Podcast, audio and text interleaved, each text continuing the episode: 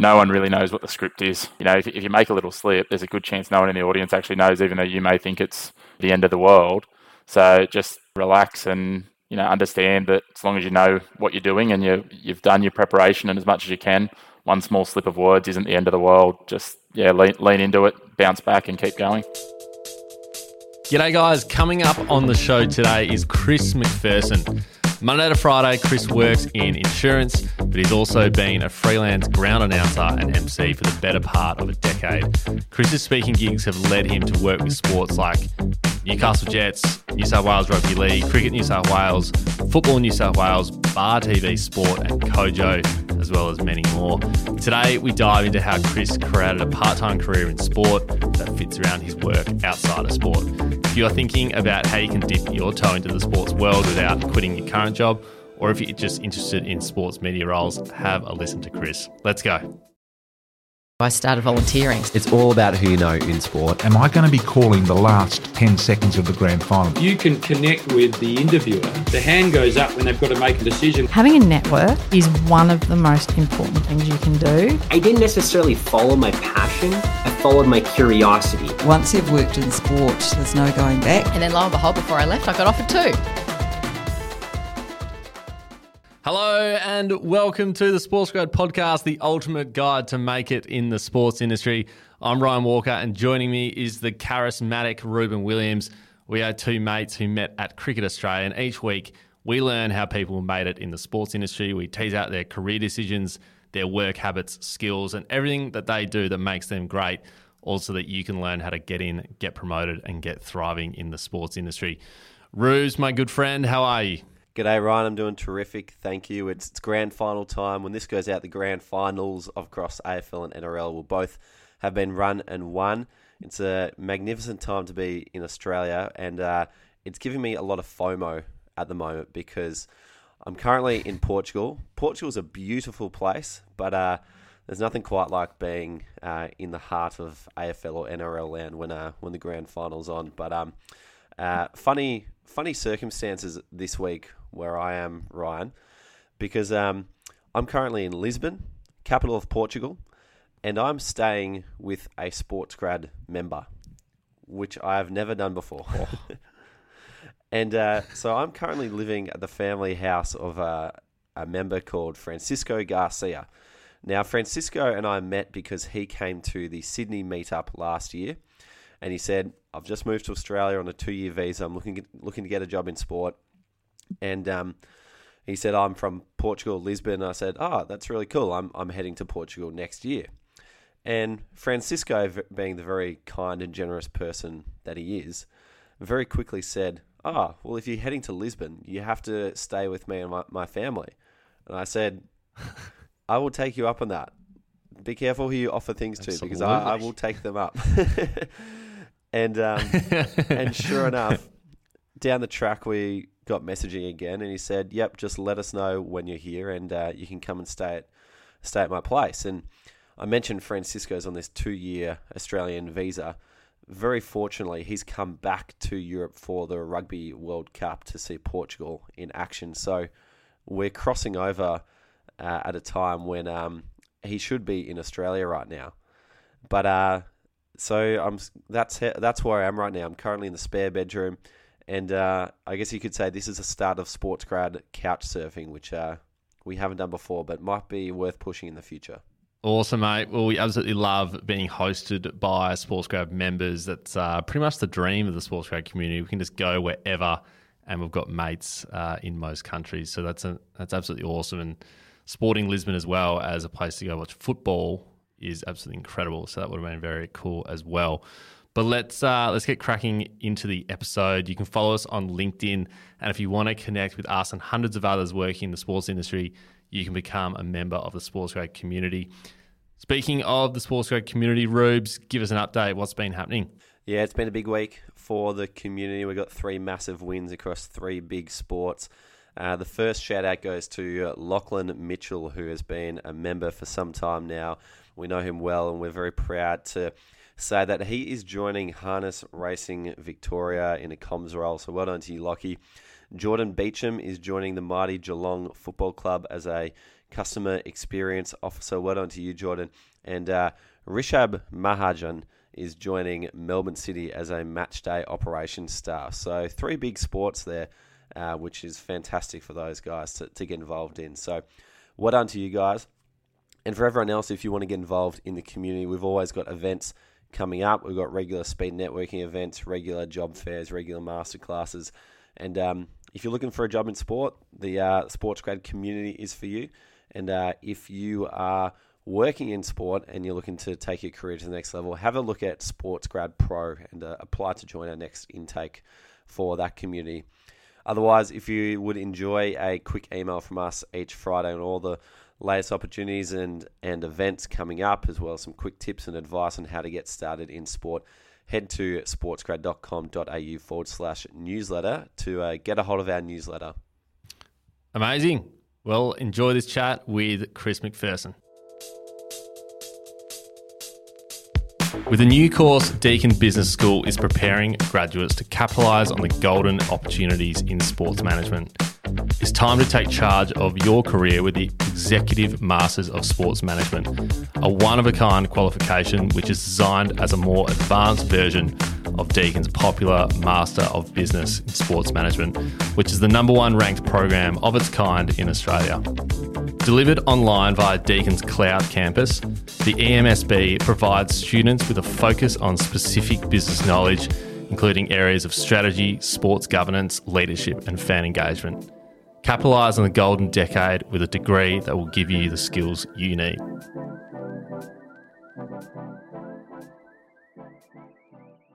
Chris, it's been a long time coming. Welcome to the Sports Grad podcast. Thank you for having me. Chris, it's wonderful to have you on the show. Finally, you're a beloved Sports Grad member, and you're a, you're a massive sports fan.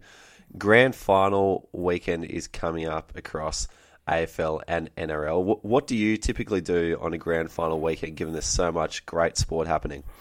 Well, traditionally, it's either bunkered down on a couch on a Saturday, uh, being in New South Wales, and trying to get to the game on a Sunday where where it fits in. Um, but it just depends on the year. Uh, with a few other things I'm doing in the pipeline, I'm actually emceeing a rugby league presentation on Saturday, so I'm going to have to watch the game either on my phone in between pieces or something else. And then Sunday I'll just be bunkered down on the couch this year for the NRL Grand Final. But yeah, it's all about getting into as much of it as we can. Nice, mate.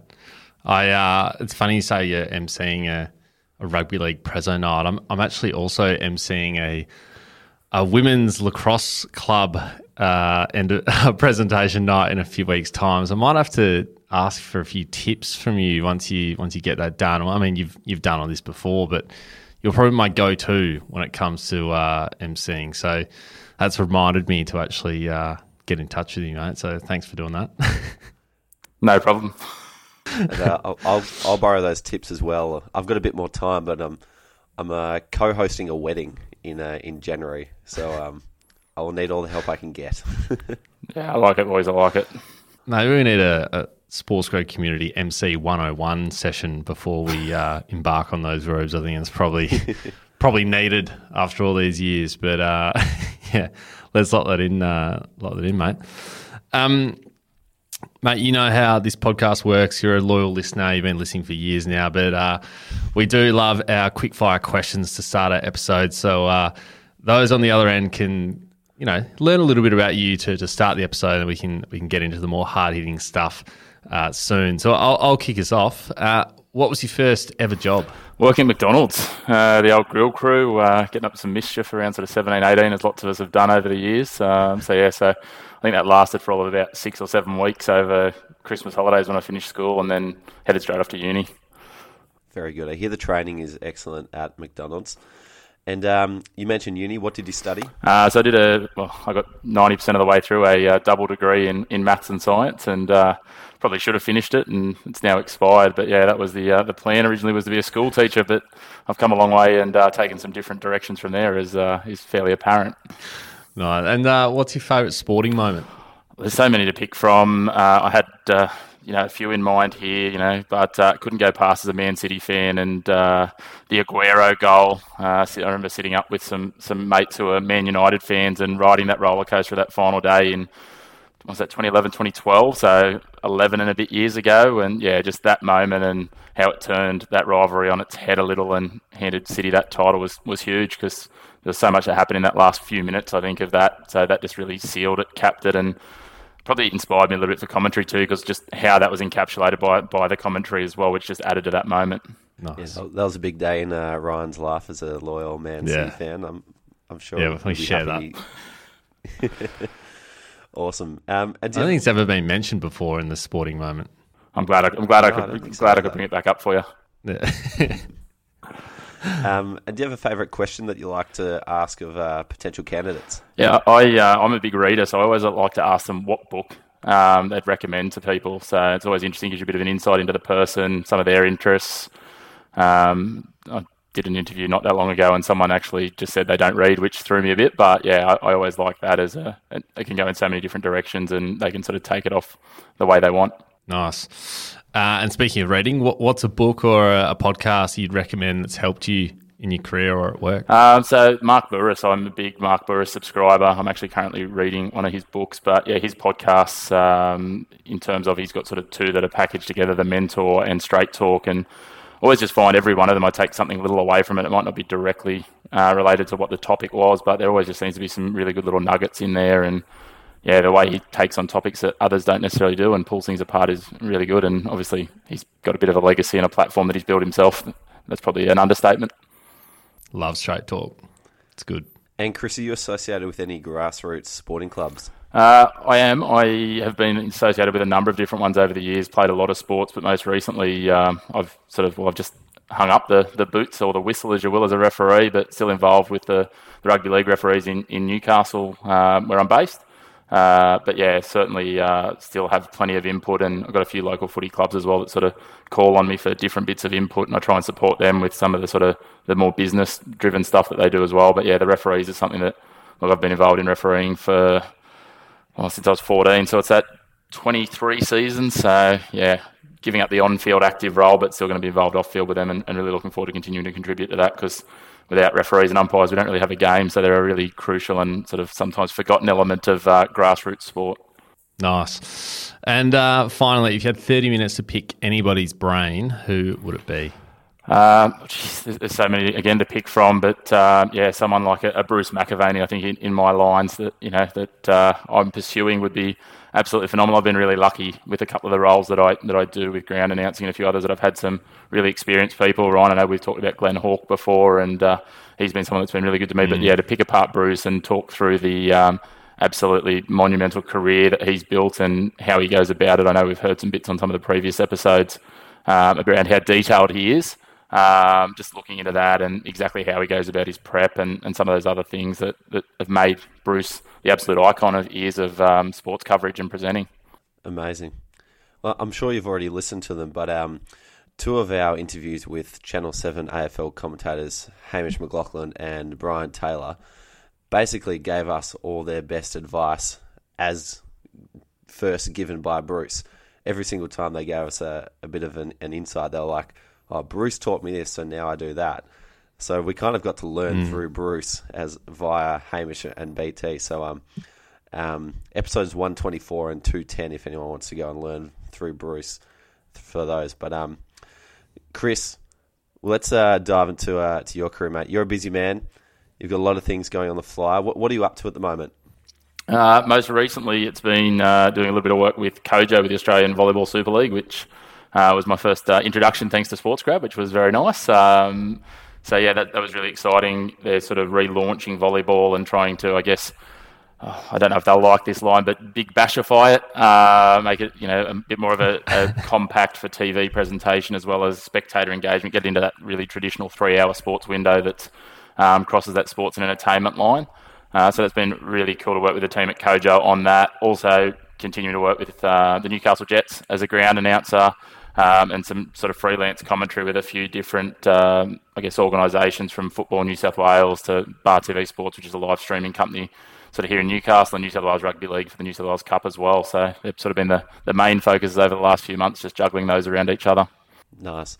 I believe you also got a, a full time job on top of that. How does this all, all fit together? I do. I, I work outside of sports Monday to Friday, nine to five, which uh, in in the insurance industry, uh, I'm very lucky that they've been very flexible over the years, including. You know, when you get some more challenging assignments like commentating Sheffield Shield and things like that that run in those hours, but uh, yeah, look, I've been working in insurance for over a decade, and they're really flexible. Um, I guess it's the key to being able to pursue some of these things until they get to the point where they are a full time piece uh, is you know having some understanding and, and, flexible employers in that regard. And, and I've been very fortunate um, with CBN that I work for to to be able to do that, pursue that, and um, have some bosses that sort of just set the expectation that as long as everything's ticked off, they don't ask too many questions about what hours it's done in, and I'm you know meeting everything I need to. So it does help, especially yeah when it comes to those events or when I've got big things coming up that I've got to prep for. How, how do you find the, the balance of doing that? Because I, I, I, reckon that would scare a lot of people, don't you think? Um, I have a, uh, a, a, what I'll call a weakness, Ryan. Um, I don't know how to say no very, very well. Uh, it's much to the det- detriment uh, of my uh, my lovely fiance. Uh, she's very very patient and tolerant. So um, yeah, I quite often say yes to things and then think about what the consequence and time input uh, of it is required. And um, I often make light. Uh, I use sort of the line. I think it's attributed to Arnold Schwarzenegger. I don't know if it was actually him, but you know, when you get busy, you just need to sleep faster. Um, so yeah, it's, it's it's a bit of a balance and trying to maintain, you know, obviously a relationship and a home life as well as a full time job, a part time freelancing job where travel and things are involved. Um, and then just you know all the other pieces, including you know keeping yourself healthy mentally and physically, which are pretty key parts of being able to do the other ones. But finding time for those is it's just yeah time management. I, I wouldn't say I'm perfect at it, but I've gotten a lot better out at it out of necessity over time. Yeah, nice. Well, yeah, it sounds like a hectic schedule, mate, and um, yeah, I'm not sure many many could do it. So it's it's super impressive. Um, speaking about the the ground uh, ground presenting and announcing, how did you get your start in that? Because it's such an area that everyone you know knows about, but isn't actually sure how how do you start and how do you get into it.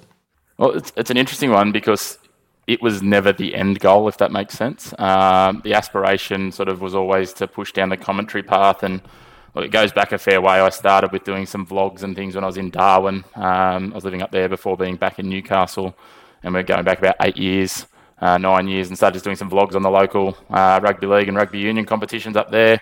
Uh, managed to have one that took off really well because I managed. Uh, they had a uh, sevens tournament up in Darwin, and there was a guy called Zac Guildford who used to play for the All Blacks. Um, so I was doing some sort of interviews post game as the sevens tournament went on, rushing to the laptop, editing, uploading, running back, doing more interviews. Uh, and this one got shared by Zac. It also got shared by uh, his club side in New Zealand in the provincial competition and ended up with something like 400,000 views in the first couple of days, uh, which then got some wow. really good traction and kind of motivated me a little bit to go, hey, there's, there's something here. So I kept doing that. Uh, I then relocated to Newcastle, went into podcasting, which then led to Bar TV, who I still work with, approaching us about doing some sideline commentary on cricket and it's just been about saying yes to opportunities and then sort of it's like it's a bit of a, a, cliche but then figuring out how to do it as you go which you know fake it till you make it a little bit. Um, and then yeah I went to a contact i know through rugby league refereeing was running the merchandise store for the newcastle jets. Uh, he asked if i could do a q&a for them and host that for some players for a signing session. Said yes. Figured i'd figure it out as i got there which i did obviously adequately enough because one of the media contacts at the club, a guy um, by the name of Grant Sproul, reached out to me a couple of weeks later and just said, Hey, can you do ground announcing? I'm glad to this day that he didn't ask me, Have you done ground announcing? It was all in the wording. Um, I said, Yes, I can. He said, Are you available this weekend? I said, No, I'm not. And I thought, Oh, well, there goes that idea. I'll stick to commentary. Two weeks later, they reached out to me again. Um, I rocked up not knowing because a lot of the commentary I'd done up to that point had sort of been, you know, voluntary, getting experience, and I was only just starting to get some money for that. So I thought it'd be the same pattern did the ground announcing, and the, the COO of the of the Jets at the time sort of said on the way out, "Hey, make sure you send us an invoice." And I was sitting there going, "I have no idea how much to charge you or what to do here, but okay, I'll, I'll just guess, and hopefully they call me back." Um, and yeah, and now three and a half seasons later, I'm still on board with them, doing all their women's games, doing a good share of their men's games, um, going around with them, and even getting you know where they're where they're sort of taking me around for their preseason games to places like Coffs Harbour and Tamworth as well, where you know those those sorts of roles might not be um, sort of facilitated as well, which has been great. That sounds absolutely awesome. and I, um, I love how you just like said yes to one and it's just kind of spiraling into the next and yeah. the next. And um, I, want, I wanted to know, like, what, what do you, is there anything that you do specifically to try and make sure you, you keep getting another gig, or is there any particular reason why you think you keep getting asked back to, to come again? Yeah, I think there's a few things. Uh, one, it is obviously a bit of preparation where you can. Sometimes that's limited for different things depending on what you're doing. Uh, commentary definitely a lot easier than ground announcing to do preparation, and, and, it becomes key depending on the level how much you can do. But with the internet at your disposal, obviously it's pretty huge. Uh, little things like pronunciations, getting players' names right, uh, not assuming things are going to be one way or the other, and then just putting your hand up when they ask you to do things. And I think that's one of the reasons that you know I managed to really ingratiate myself with the Jets was, uh, you know, there was one week there they said, look, you know, you're doing the ground announcing, can you run the scoreboard? No problem. You know, sort of just dig in, figure it out, try and work it out, balance it as you're doing. Then, you know, the DJ they're having wasn't doing a great job and it's only small crowds with the women's game. So they said, look, you know, can you, you know, just sort of facilitate it? I had the podcast deck, so do a bit of podcasting as well, which I'm sure we'll touch on. Um, and managed to set that up and just play some Spotify through it into the PA system and just have some stuff going there. And so again, it's not necessarily making yourself, you know, um, to a point where they can't operate without you. But the more things you can do, the more likely they are to, you know, rely on you and put their hand, you know, put their hand out to you and reach out to you when there's an opportunity. And again, it's just saying yes. It's working with it, making everyone else's job as easy as you can within reason. Um, and then yeah, like that, that other side of things is never questioned. And it's just look, you know, if there's an opportunity and I think because of that, I've managed to get a pretty good name, especially in our local area here, where for lots of different things, it's just kind of hey, we'll reach out and see if Chris can do that. People associate you with that whole realm of basically anything that's got a microphone. For me, it's hey, we'll, we'll see if Chris can or, or, is willing to do it. And you know, it's got to the point now where I quite often I have to turn down a lot of gigs because I'm double booked. Whereas I talk to others and they turn down a few gigs, and because they've just turning them down without having set that platform, they're not getting the callbacks. Whereas you know, like some of these providers that I'm doing a lot with, like Bar TV Sports, I've turned down three times as many things this year as I've taken up. But I got another message today to see if I could do something for them on Saturday. And again, I had to say no because I've got a rugby league presentation. But um, it's just that willingness to, to work, you know, roll, roll, your sleeves up. It's, it's nothing complex. It's saying yes and just doing everything you can and, you know, trying to learn things, figure things out and keep adding value. It sounds like it's one of those professions where, like, if you wait for when you think that you're you're perfect at it, or you know you, you think, oh, I can't do that yet. I'll, I'll, wait till I'm I've got runs on the board or, or that kind of thing. You, it'll it'll never happen. Like it sounds like you you've jumped in and you just back yourself. You know, you just make it work. You might not be perfect at it, but you just jump in, and then that's really the only way. Like you can you can grow into it. So I mean, that's probably some advice. But I, I'm keen to understand, like in those early days were there any times when you just completely stuffed up or you know you were so nervous or something like that? Because i can imagine for those people out there wanting to get into this that might be something that's holding them back. Like they don't want to make a mistake and they're, they're worried about that because it is such a public role. So can understand and, and maybe make some of those people out there feel a bit better that you know you've made a mistake before and it's okay. I, I, I, consistently slip up. I consistently make mistakes. Uh, one of the greatest lines I've ever been told by someone who works in a similar field and has done some different sporting, ground announcing, podcasting, all those sorts of things is the wonderful thing about all we do is very few, if any, people know what the script says. Yeah. So at the end of the day, like a lot of the time, if you you you can think you've absolutely you know um, done the proverbial in the bed, but a lot of people won't know, haven't noticed, aren't aware so don't overthink it. Don't get there and you know it's no different to playing sport i guess you know like if you get there and just dwell on the one mistake well another mistake's going to follow and another mistake's going to follow that so it's shake it off move on to the next bit and you know if you're nailing 99% there's a few cardinal sins uh, I know in Newcastle, if you're ground announcing the Jets and you say Newcastle Knights or vice versa, that's a cardinal sin that'll get picked up pretty quickly and um, has probably shortened some careers at different points. But outside of that, most of the other stuff, if you're just you know working through it, getting it done, you're going to make mistakes. We're all human. We all do. It doesn't matter what role, what sphere, what industry you're in. Um, you know, uh, and look, I know that I made a couple of absolute howlers on the last ground announcing I did for the Newcastle Jets versus Brisbane Roar, their trial game up at Coffs Harbour.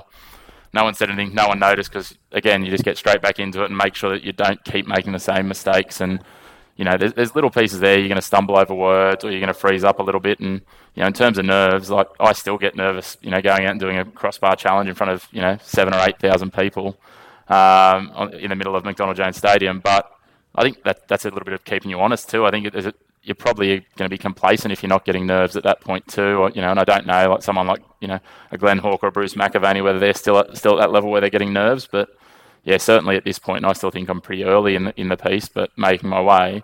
Nerves are ever present, mistakes are ever present. It's just about yeah, I guess the 99% versus the 1% and making sure you're executing those pieces. It, sounds like you are very well established in in the Newcastle area and more broadly New South Wales area. If you were to say move to the other side of Australia, you were to upend your life and, and go to Perth, wh- what would you do to try and re-establish yourself in a in a new place where your your networks aren't as solidified?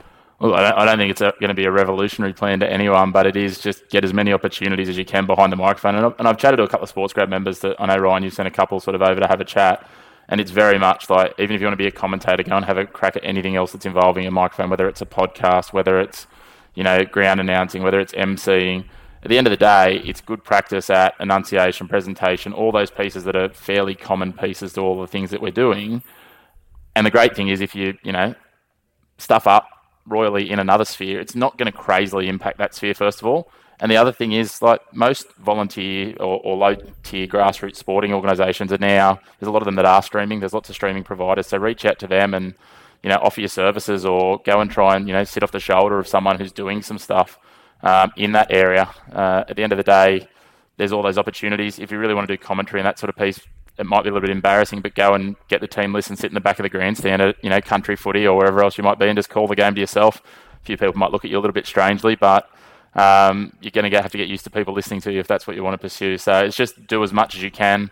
Like when I first started out doing commentary and stuff here, I was driving two and a half hours to under 18s games of footy in the country representative competition for no money, like out of my own pocket. Like you've just got to make those sacrifices. And at some point, and look, there was in those early years, I thought it'd never come that I'd get paid for doing commentary and those other pieces. But then all of a sudden, it came in a flurry, and all of a sudden, you know, you're turning down paid gigs and it's a, a really different piece. But just keep practicing, listen back to what you do. That can be a hard piece as well. Um, and just look for small improvements. You're not going to revolutionise it. And as I said to someone the other day, as much as, you know, I idolise the likes of a, a Bruce McAvaney or something like that, there's only ever going to be one Bruce. So just, you know, I've got to be Chris MacPherson, you know, you've got to be yourself as well. So bring your own element to it because that's the great thing. It's not the 1980s where, you know, the deep baritone Daryl Eastlake types are the only ones that can do it. Who, who's who's that? Sorry, explain who that is. Daryl Eastlake is a motorsport right. and rugby league commentator from the 80s and early 90s. So, yeah, just check him out. He's uh, bombastic and very, very deep voiced. Yeah, I, I, thought I thought it was kind of like Ray Rabs Warren type territory, like those kind of areas. Yeah, just, yeah, yeah. He, he, he was he was one of the, the big names alongside Ray Warren when Ray Warren was coming through, but Rabs obviously outlasted him with his dulcet tones. Yeah. Oh, that was the highlight of uh, of Origin, to be honest. And all, all of a sudden, he just he just kind of left, didn't he? He, he hung, just hung up on ninety nine. Yeah. why? Why?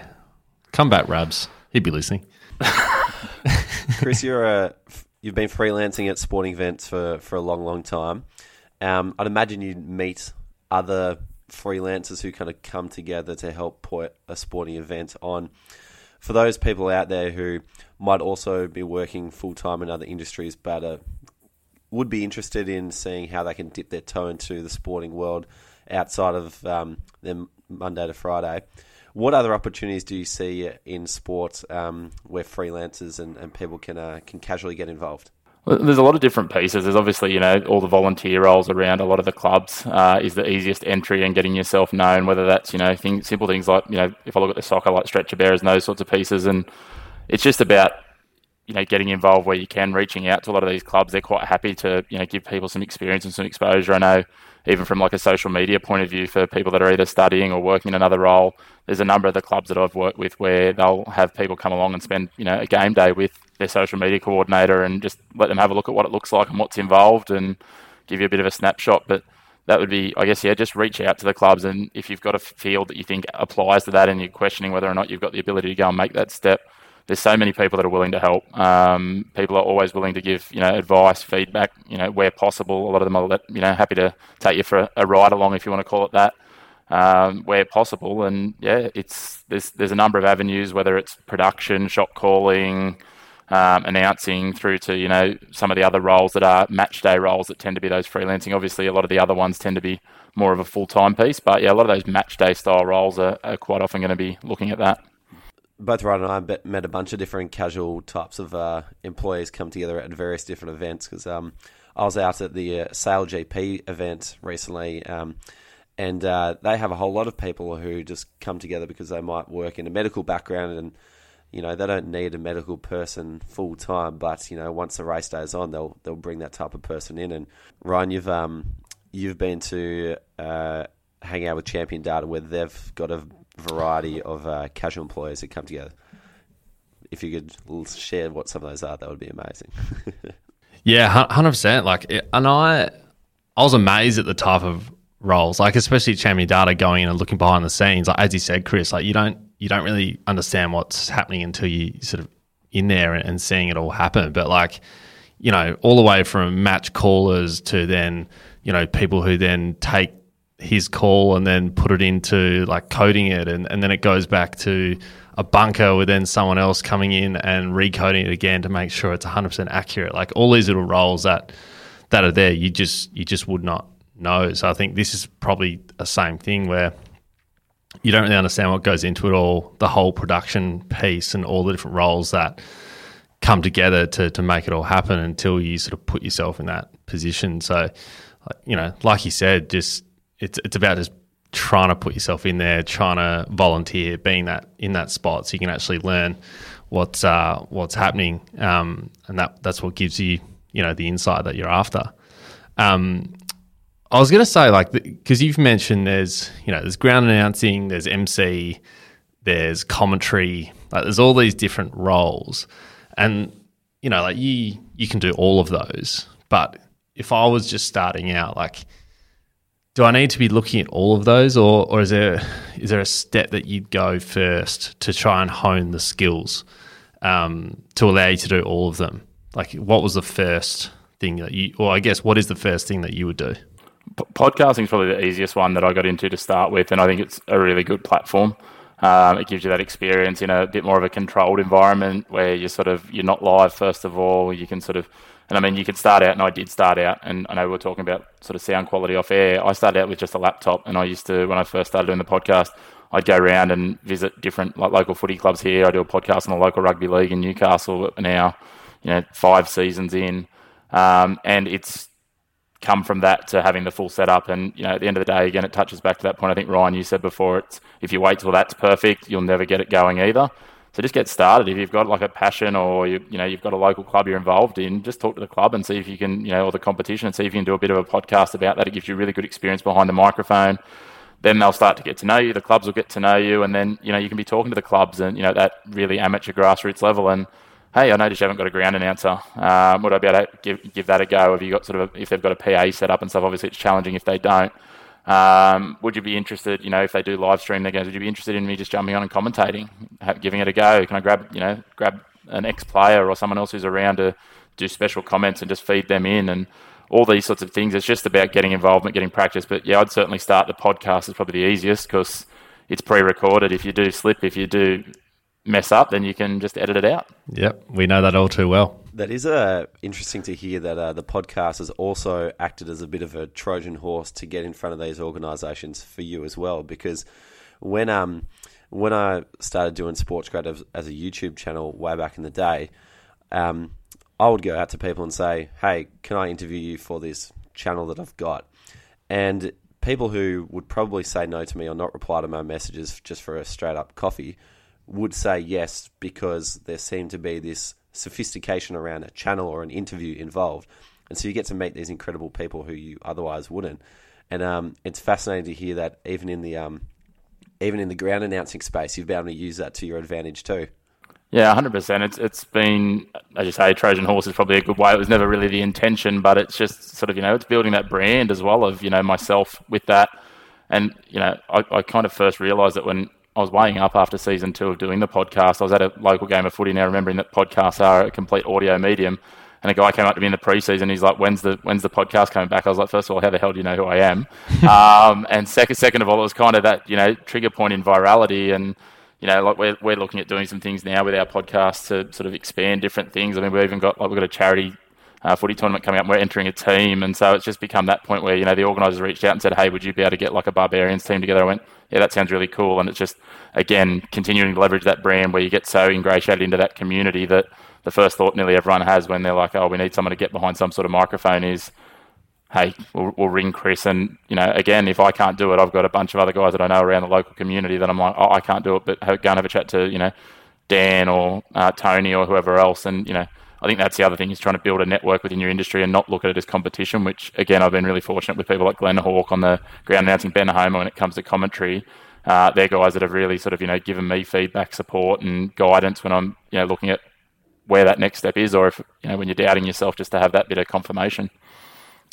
You mentioned you've mentioned a couple of podcasts. Uh, can you can you name what they've been? And also, I know there's a recent podcast that's also started that you're involved in. Yeah, so my original one, uh, which is still running, started out as Sports Castle and became League Castle, which is the one that covers off on uh, Newcastle Rugby League. I've done some cameos on a few others, but in with a, a few of the uh, absolute legends that are the Sports Grad members, we decided to get the uh, the Sporting Mates podcast started and look, I got in gung ho when I happened to have a nice little window of time and let let off the first episode uh, with some some random chat with uh, Brody and Yuri, who Yuri's been kind of I guess the steadfast member of the crew, and we've, then we've had a few of the other guys jumping on as well, and they're really you know just spreading across a few of the sports. We've done a bit of NRL, a bit of soccer, a bit of AFL. A few little tie-ins to the cricket, and, and we're continuing to release that. But it's been a really cool opportunity for a bunch of sports tragics, I might call it, that have come together out of the sports grad community. Um, there's people like myself and Brody Burrows who've obviously got quite a background with the podcasting. Uh, his is probably a bit more esteemed even than my podcasting background. Um, but yeah, it's been great to, to get into that and, you know, give some guys who probably haven't done as much podcasting, editing, production, all those other skills, um, the chance to get in there and, and have a crack at that. We've even now lured in a few of the other sports grad members who are doing social media stuff and they're helping out on that side. So it's just become a, a, little ecosystem within itself that's sort of uh, adjunct to sporting grads, which has just been amazing. Yeah, I reckon, I reckon it's unreal. Like there's, it's just a group of people trying to learn and get better, and obviously you, you and bros have, have, got that experience, which is great. So for you guys, it's probably you know just a bit, bit of fun, and you can just get involved and, and chat about sport, which we all love to do. But I think um, you know for that group, it's just like, well, what better opportunity is there to just build your skills and, and learn how this all happens. And especially, you know, they've got you guys there to sort of learn from. Like, I, th- I think it's when, I first saw that happen, I was like, that is bloody cool. And I was like, and I, have been listening to it, uh, the Sporting Mates podcast. It's on my Spotify. Uh, comes on automatically, which is fantastic. Subscribe to it. But um, no, nah, it's brilliant. So shout out to those those guys who are involved in that. It's uh, it's awesome.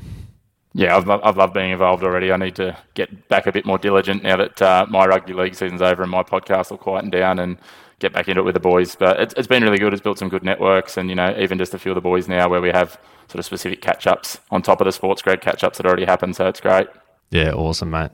I might Mara's lost Rose, but that's okay. Let's talk about uh, sort of future ambitions. Um, you know, is, is a balance of sport and non-sport sort of where where you want to be, or do you have other things that you, you're working towards as well? Well, I've got a bit of a, a bit of a vision board sort of set up that um, I've sort of planned out, which leads to potentially at some point in the future, I'm gonna, or I want to make, or I will, I will make the leap into full time sports. Uh, it's just about making sure that obviously that's a sustainable piece, but uh, a bit like yourself, mate. Um, player management something that I want to tick off on the list. Uh, yeah. I want to become a rugby league player player manager, um, just as a just to get through the qualification. Whether I pursue that is another piece. It's something that's always been on the bucket list, but I've got yeah. a bit of a view to eventually build out sort of a bit of a, a sports agency brand, um, which I'm in like in um, partnership with uh, another guy who we're looking at that and what that looks like. So looking at the media side um, and a few other pieces as well. So possibly around some sports travel pieces as well because it's something else I've been passionate about. I've been ticking off as many sporting events as I can um, each year, yeah. uh, aiming for 100, 100 top tier sporting events this year. So um, around all of my other commitments. So yeah, look, there's there's some plans there, but yeah, looking to really push down and hopefully get some more perm, more what I call permanent gigs with the, the ground announcing, which will allow yeah. me to, to take that step and then leverage that as I go forward. Yeah, awesome. That sounds super interesting. Like, I think the the development of where um, you know player management is going is is not just the player management; it's the media, as you've said. It's Um, it's you know partnerships. It's all, it's all this kind of thing. So I think that's really interesting. You're thinking about this agency piece and what um, you know what that can be, and you know, like where, where's that come from? Like you obviously love the the the public, you know, MC and, and ground announcing and whatnot. But have you have you always sort of been attracted to that side of sport as well? Yeah, I certainly have. Like, I guess I come from that business side with what else I do with the insurance piece, and I've seen a few uh, mates and guys I grew up with who've gone and made careers out of footy and played for a decade, and then had not not a lot to show for it as well at the end. Yeah.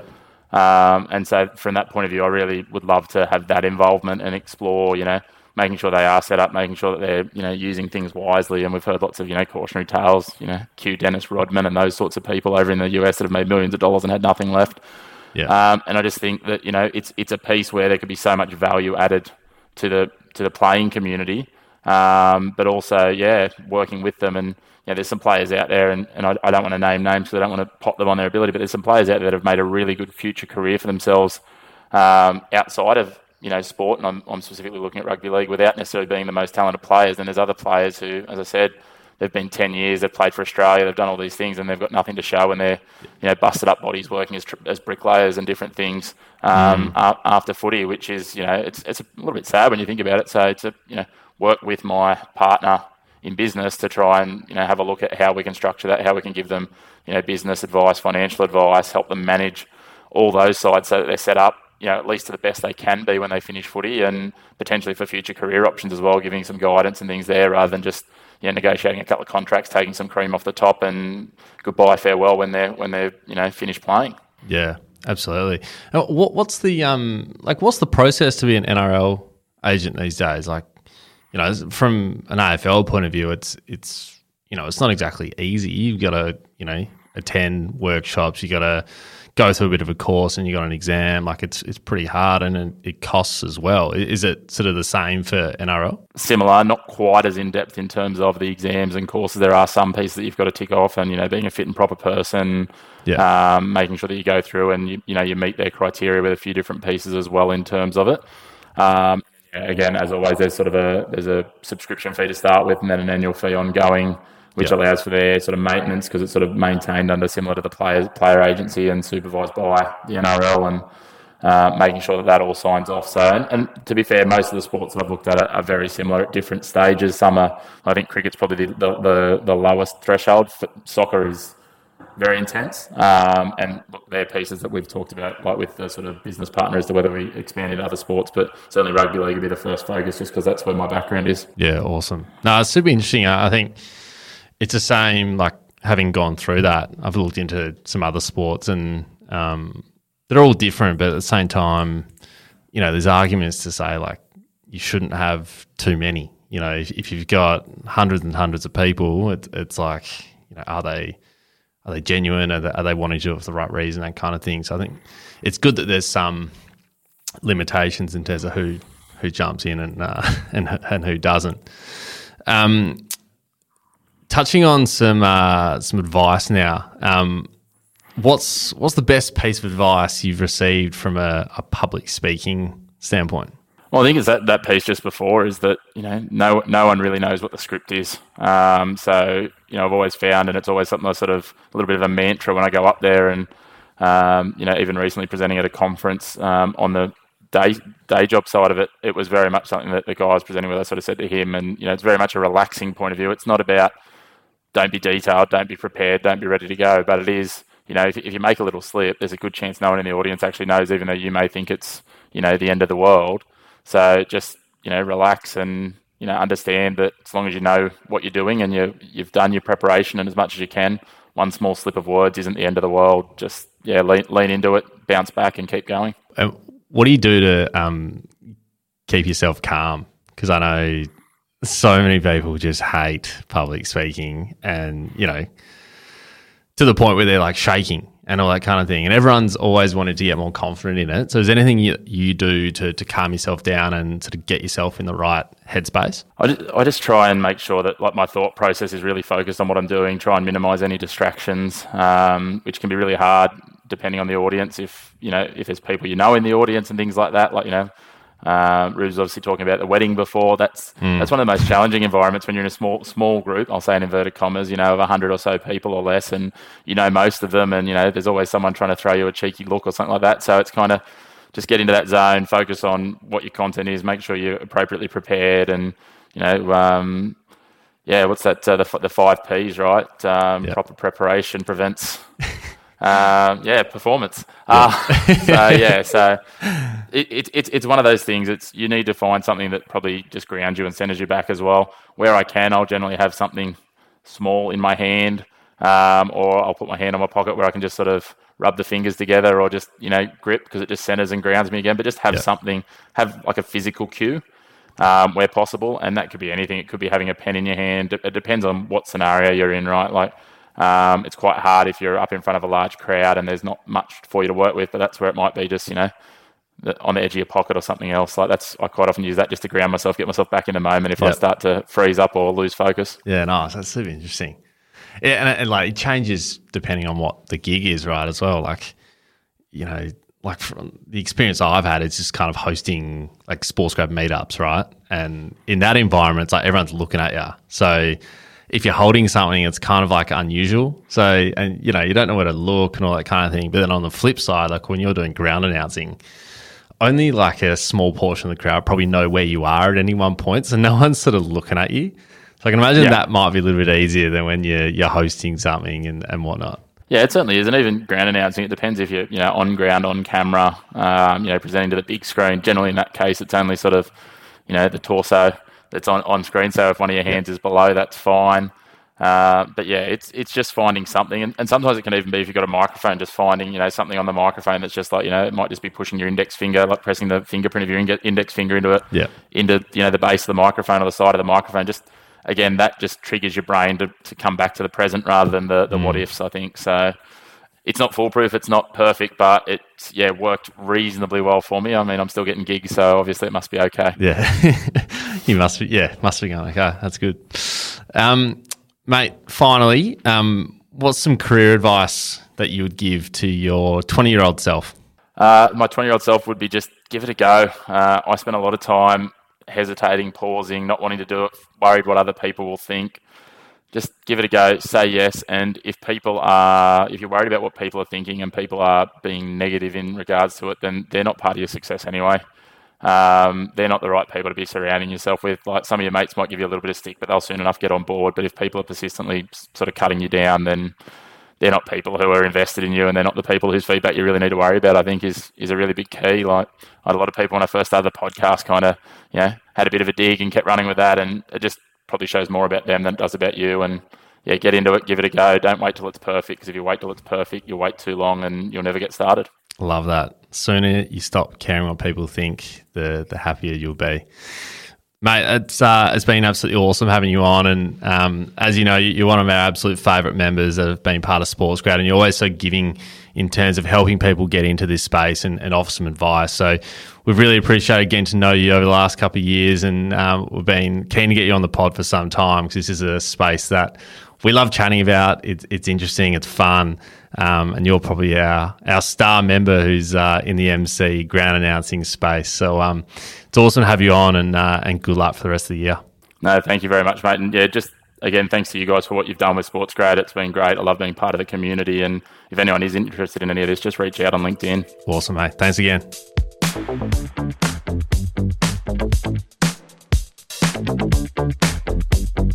Guys, it's time now for the People's segment, Ask Sports Grad, where every week we answer a question directly from our community. If you'd like to ask a question first, just become a Sports Grad member via our website, uh, where you can join our next waitlist, and then you can add your question to the feedback channels in Discord.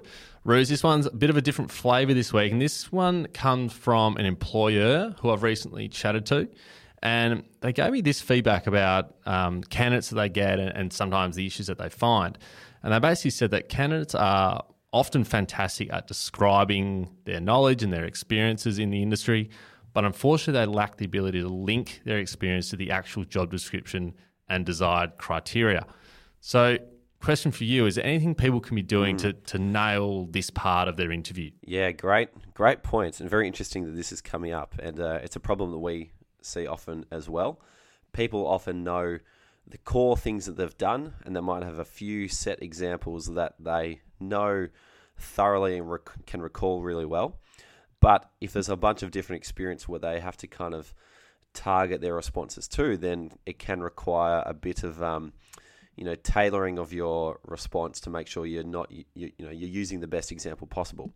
So the way to do this is um, firstly you want to get an understanding of what are the different skills needed to do the job, and you want to get a list of um, all the skills that you possess as well, and then it's up to you to understand that list of your own skills and be able to pick out one at an immediate request and match it to the skill that you're being asked. So, to prepare for this, you might literally go through a job description and highlight all the different skills involved. And some job descriptions may ask 25 different things of you, but that's okay because that's good practice. And so, once you've got this list of skills uh, from the job description, then you want to, then underneath each of them, you want to start to list out what are your best examples. So, for example, if if it requires you to have sales experience, when have you done selling? Or if it requires you to have um, written communication experience, when have you done that? And so, literally, just start to dot point all the different ex- all the different experiences you have under every single type of skill that they require. And you want to do this um, for quite a bit of time because you are increasing your awareness of what you can do. And that becomes really important when you get to an interview and they ask you about maybe skill number seven on the list that you identified. And you've got to realize, okay, actually, my best experience that matches this is this uh, niche experience that I had in a two month internship, for example, rather than, you know, the core experience that you tell everybody about. So, really, being able to match your skills to the job description is a combination of having the awareness of what your skills are and the ability to recall the right example at the right time. And the only way that you can do that is by spending the time to get to know your professional experience. Love that. Yeah, you're dead right. It's it's all well and good talking about the experience you've had, but at the end of the day, if you're not matching it up with what they're actually after, then uh, you'll be one of those guys that look really great on paper, but when you present, it's not quite going to hit hit what they're wanting. So uh, yeah, that's awesome, and some really easy steps just to to nail that each time. So um, it's good. I like that flavor of question. Maybe you should chat to the employers on the podcast a bit more and get their insight as well. Brilliant. Well, if you'd like to ask a question or ask our friends in sport a question, uh, you can become a Sports Grad member. Every fortnight, we jump on a virtual Q and A or masterclass, and it's an open floor for you to ask us or any industry professionals any of your questions. And then all of these sessions are recorded, so you can get immediate access to over 50 hours of exclusive content uh, ready for you to to access whenever you like. So jump on and uh, and get involved. You can find us on LinkedIn. Plus, give us some love with a rating if you enjoy the show subscribe on Apple or follow on Spotify. Thanks for listening. We'll see you next time. Hey guys, one last thing before you go. If you'd enjoy a quick email from us each Friday on all the latest job openings, networking events, Q&As with industry professionals and latest podcast episodes, then subscribe to the Sports Grad newsletter. Head to our website www.sportsgrad.com.au forward slash newsletter to subscribe. There's also a link in our show notes to join.